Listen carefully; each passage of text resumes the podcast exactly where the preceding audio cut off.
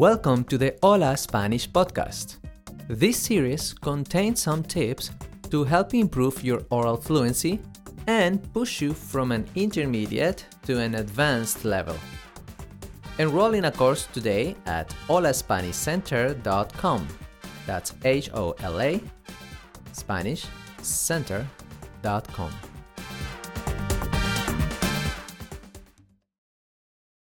Hola amigos y amigas de Hola Spanish Center. Si tú no me conoces, mi nombre es Guillermo. Soy el coordinador académico y uno de los profesores de la escuela. Hoy vamos a ver el consejo número 2 para ayudar a mejorar tu fluidez oral y pasar de intermedio a avanzado. Para pensar en español es una buena idea aprender y memorizar bloques de palabras. No palabra suelta por palabra por palabra, sino bloques de palabras. Ejemplo, en vez de decir uh, I said to him, yo digo, dije, I, no, simplemente yo le dije, o le dije, le dije a Mónica, le dije a Daniel, le dije a José. Es más fácil. Vamos a practicar, repite después de mí. Le dije a, le dije a, and then the name. Repite, le dije a, le dije a.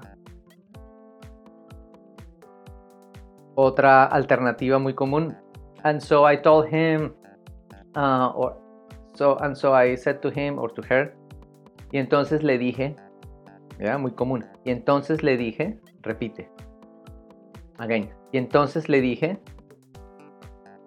exacto, and she told me, or and she said to me, or he said to me, y entonces me dijo, or, y me dijo, y me dijo, so, trata de repetir mucho estos bloques hasta que se memoricen y es más fácil en una conversación. Las lenguas son diferentes. La forma de decir las cosas es diferente en inglés que en español. Si tú quieres decir en inglés, por ejemplo, I really like chocolates, no puedes decir realmente me gustan los chocolates. en español decimos me gustan mucho los chocolates. O por ejemplo, eh, ya sabes, tener y estar. ¿no? Esto lo cubrimos en el nivel de intermedio 1. No puedes decir, eh, yo soy 43 años, no, tengo 43 años, tengo sueño, tengo sed, tengo hambre, tú sabes. Otra buena idea es cuando uses la palabra gracias, automáticamente trae la preposición por. Gracias por. Gracias por.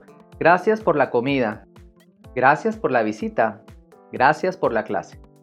O de forma similar, necesitar, ¿no? Necesito automáticamente la preposición para. Necesito para. Necesito un lápiz para escribir. Necesito un teléfono para llamar.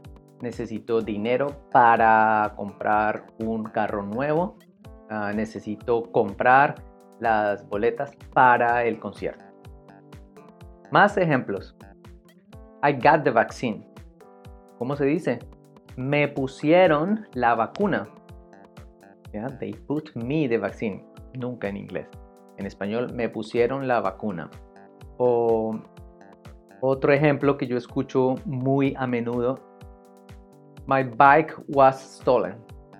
En español no puedes decir mi bicicleta fue robada. No, me robaron la bicicleta. Lo mismo. O en español, can I borrow your book? Eh, Puedo, no, no, ¿me prestas tu libro? ¿Me prestas tu libro? ¿Me prestas? ¿Sí? Bueno, estos son unos pocos ejemplos, pero espero que les ayude para pensar más en español y la próxima vez que estén mirando una película, escuchando música, traten de captar estas frases. O cuando estás leyendo un libro es una buena idea para mirar las frases en contexto, no solamente palabra por palabra. Aprender cómo se usan y aprender a decirlas. Learn to say them as well. Ok, nos vemos pronto. Adiós.